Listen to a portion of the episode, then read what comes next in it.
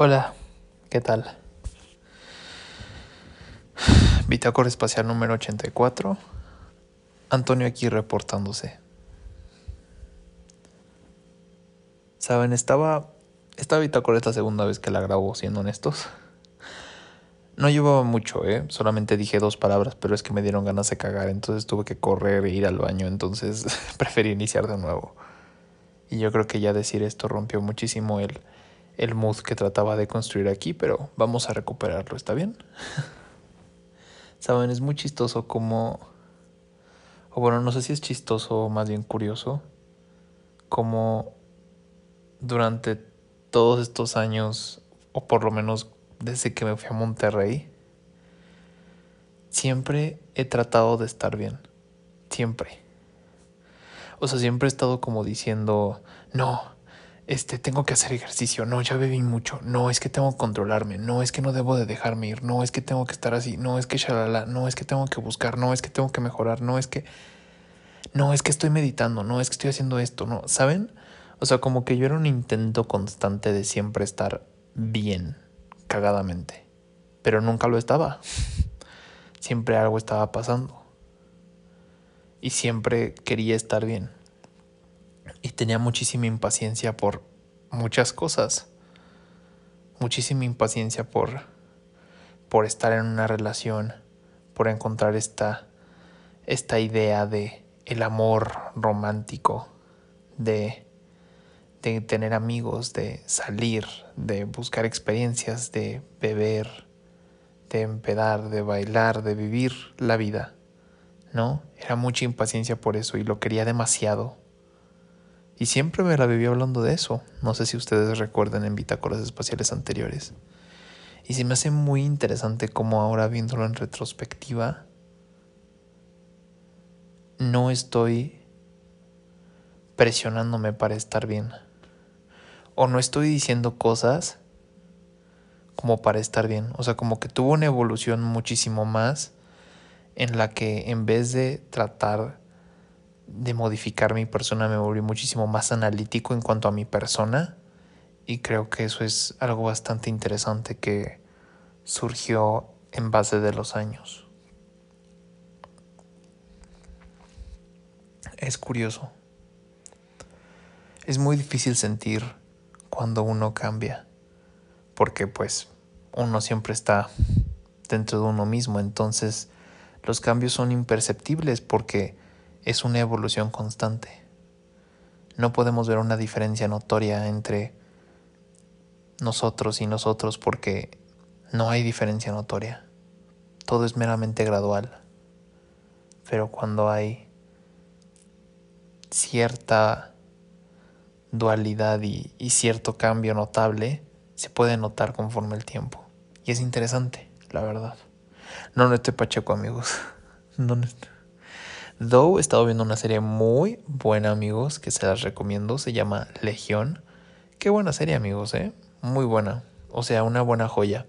Y lo que me gusta es que no es una serie que tú te puedas binge-watchear porque no es tan fácil de digerir. Es cansada mentalmente hablando, ¿eh? Sí lo es. Y está interesante.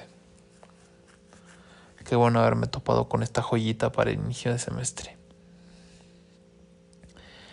Y la verdad es que siento que la cuarentena me ha enseñado mucha paciencia, amigos. O sea, como que a veces escucho a mi yo del pasado y digo, verga, siento que si esto me lo hubiera tocado vivir antes, hubiera estado peor, ¿eh? Siento que hubiera estado fúrico y siento que me hubiera deprimido. Pero así, cañón. Y ahorita no estoy deprimido. Lo estuve sí estuve fúrico, pero no duró para siempre. Como que ahorita ya estoy en una especie de etapa de aceptación.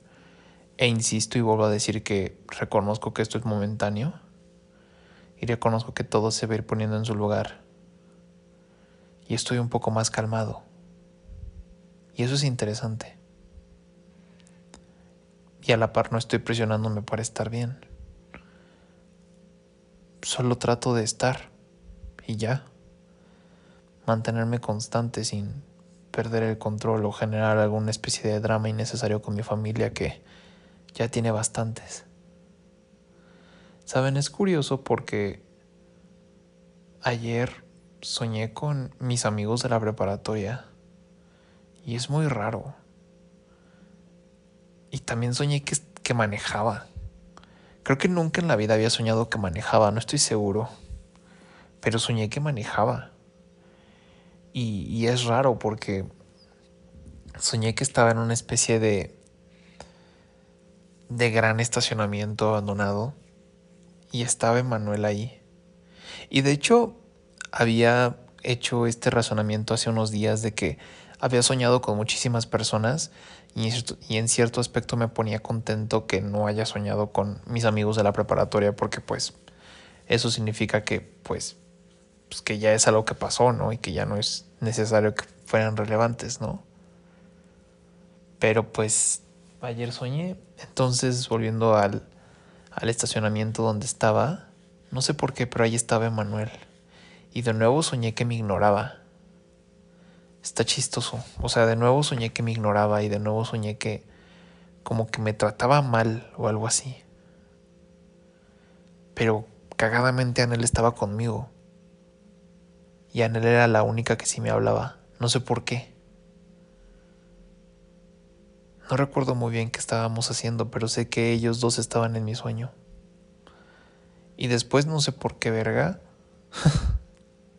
yo y mi familia nos íbamos a Disneylandia en plena, en plena pandemia. Y yo así como de, güey, ¿qué hacemos aquí? Tipo, es pandemia. Eso estuvo muy raro, pero bueno. Quise contárselos porque no sé con qué más voy a soñar. Creo que la única manera de poder escapar de toda esta realidad y de toda esta monotonía, pues es soñando chistosamente. Y es interesante lo que llego a soñar. He soñado con Andrea, he soñado con Darlene y hasta he soñado con Erika. También he soñado con Ana Paula. ¿Por qué? Me gusta soñar con personas me hace sentir que he conocido a gente con la cual me he impactado y eso está cool porque no he sido un lobo solitario tan solitario después de todo, ¿no? No sé por qué cuando usamos lobo solitario siempre viene acompañado de dos palabras. ¿Por qué un lobo solitario? Según yo los lobos no son solitarios. No sé por qué existe esa frase.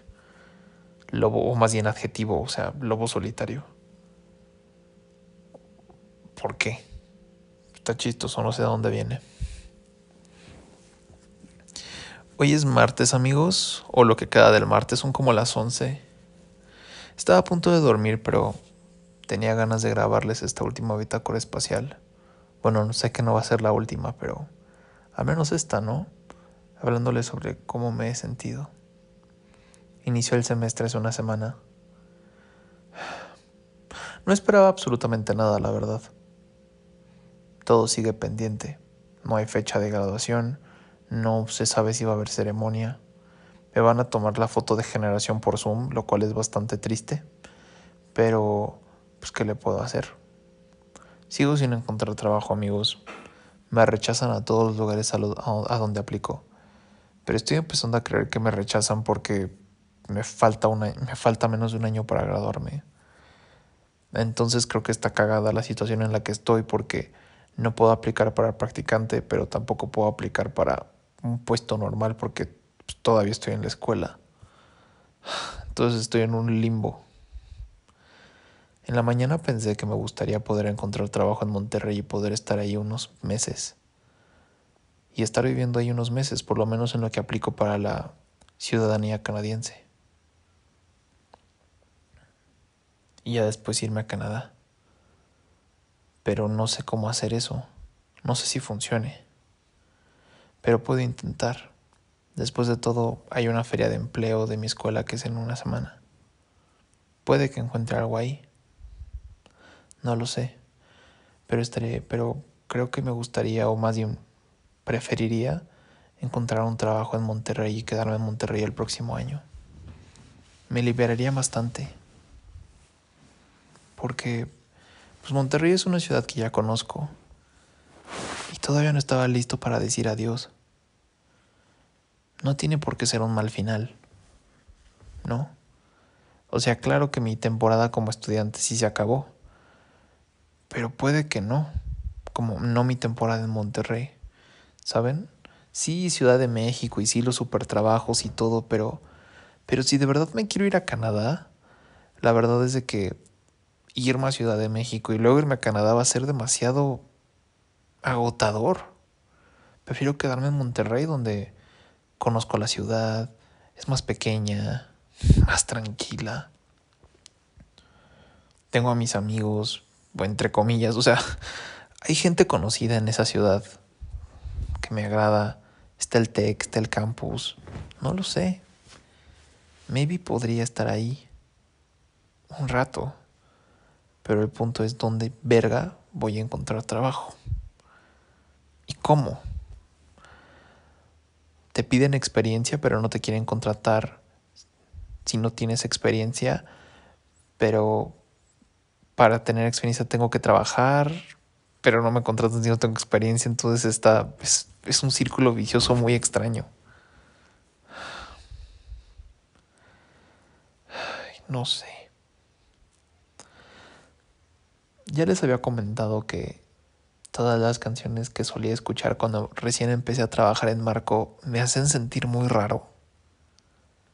Es una sensación tan rara, muy sideral. Y sí me voy a escuchar súper única y diferente, perdón, pero súper sideral. O sea, es, es, es raro el mood de toda esa playlist. Era raro mi mood. Y eso que todavía no conocía a nadie. O sea, todavía seguía siendo muy solitario, no, no tenía como tal amigos y no salía tanto como, como lo empecé a hacer después cuando conocí a Andrea. Es curioso, muy curioso. Pero creo que ahora no me siento tan impaciente como antes. Tampoco me siento como con con tantas ganas de estar bien porque como que ya no me presionó tanto. Como que llegó a tocar fondo de tantas maneras diferentes. O sea, el semestre, en el primer semestre que llegué a Monterrey, pues toqué fondo por darme cuenta que realmente estaba solo y que realmente no iba a encontrar a nadie y que no sabía por qué neta me topaba gente que era bien mierda conmigo. En el segundo semestre, pues fue algo parecido, básicamente. Fue como semestre 1.0. Yo tenía tantas ganas de todo, tantas, tantas, pero aún así no encontraba nada que aferrarme. Y seguía quejándome y seguía odiando la relación que existía con mi familia, la enfermedad de mi abuelita en ese entonces y era muy inestable. Y solo quería tomar y salir y tomar y salir y llamar la atención. Y tener amigos con quienes hablar, ¿no? Y así tocaba fondo. En el tercer semestre, pues mi fondo fue conocer a Ana Paula, ¿no? Y darme cuenta que solamente había conocido a gente muy mierda en mi vida y que nunca había tenido a nadie que realmente me quisiera de verdad y quisiera estar conmigo. Y eso era muy triste. A pesar de que después me di cuenta que Ana Paula no estaba en un lugar tan tan diferente al mío, ¿eh?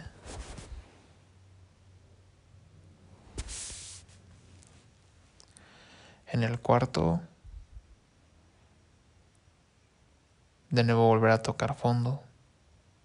El fallecimiento de mi abue. El saber que no soy bueno para poder hacer amigos. El saber en que permitía muchísimas cosas. El que me despidieran. El perder todo sentido de lo que creía que estaba funcionando de la nada dejó de funcionar. Volví a estar solo. Estaba en una relación abusiva con mi roomie y no me daba cuenta. Y el semestre pasado, o más bien antepasado, el cuarto, el quinto, pues fue básicamente darme cuenta que tenía un problema con el alcohol y que siempre quería estar tomando, solo por hacerlo.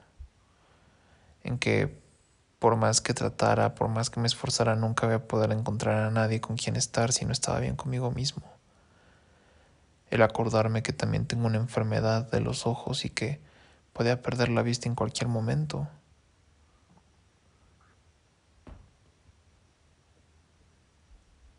El ver lo difícil que era la vida laboral y que iba a deparar mi futuro. Y el sexto semestre fue perder toda esperanza de lo que creí que iba bien. Descubrir que ya tenía todo lo que quería y no lo valoraba y nunca me di cuenta.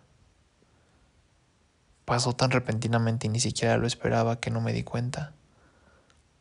Y estaba lejos de casa, estaba lejos de todo y me sentía solo, desamparado. Aprendí a a, de verdad ver que no me quería, a que buscaba que gente me quisiera pero yo no me quería y eso era la razón de todo. Como yo nunca me quería y quería que la gente me quisiera, obviamente por eso encontraba gente tan mierda, porque no estaba dispuesto a quererme. Vi lo fea que es la vida laboral, lo feo que puede ser el mundo real y frío sobre todo. Y lo, lo la incertidumbre que puede tener algo como esto, ¿no? La pandemia. Así que sí, amigos, he tocado fondo de tantas maneras que yo creo que ya la impaciencia ya es algo irrelevante. He tocado fondo de tantas maneras que ya el querer estar bien es es superfluo. Por querer estar bien terminé forzando cosas que realmente me terminaron haciendo más daño. Darme cuenta que tenía un pedo con la marihuana porque no quería estar sobrio, porque quería que todo pasara más rápido. Darme cuenta que tenía un pedo con el alcohol, que tenía un pedo con mi cuerpo, que comía y comía y comía por ansiedad y no podía dejar de comer y no me daba cuenta que yo tenía ya un problema alimenticio. No solamente sobrepeso, era un problema alimenticio. ¿No? Darme cuenta que todo este tiempo estaba en mi poder poder dejar atrás a mis amigos de la prepa y nunca me había dado cuenta de eso. En que nada me quitaba en hablar y decir las cosas, explicarlas y cerrar todo yo mismo. No necesitaba que ellos hicieran absolutamente nada. Yo tenía el poder de todo eso. Ahora que realmente me vale un comino de quien llamó la atención o no, lo único que quiero es encontrar una estabilidad, encontrar un trabajo, poder graduarme y regresar a Monterrey. Estar un momento más y ya después puedo irme a Canadá tranquilo. Eso es lo que quiero. Nunca quise Ciudad de México, la verdad. Creo que no. Creo que solo lo quería porque era más sencillo, porque supuestamente aquí iba a haber más trabajo, pero... Pero no. También está Monterrey. Y todavía no estoy listo para decirle adiós. No lo estoy voy a volver. No sé cuándo, no sé cómo, pero voy a volver. Y lo voy a intentar. Y me voy a graduar. Y una vez con mi título, muchas cosas van a mejorar. Espero, y si no, pues ya lo sabrán ustedes, ¿verdad? Como siempre digo, el tiempo es lo que dirá. El tiempo es lo que va a ir definiendo todo esto. Pero bueno amigos, esto es todo. Antonio, fuera.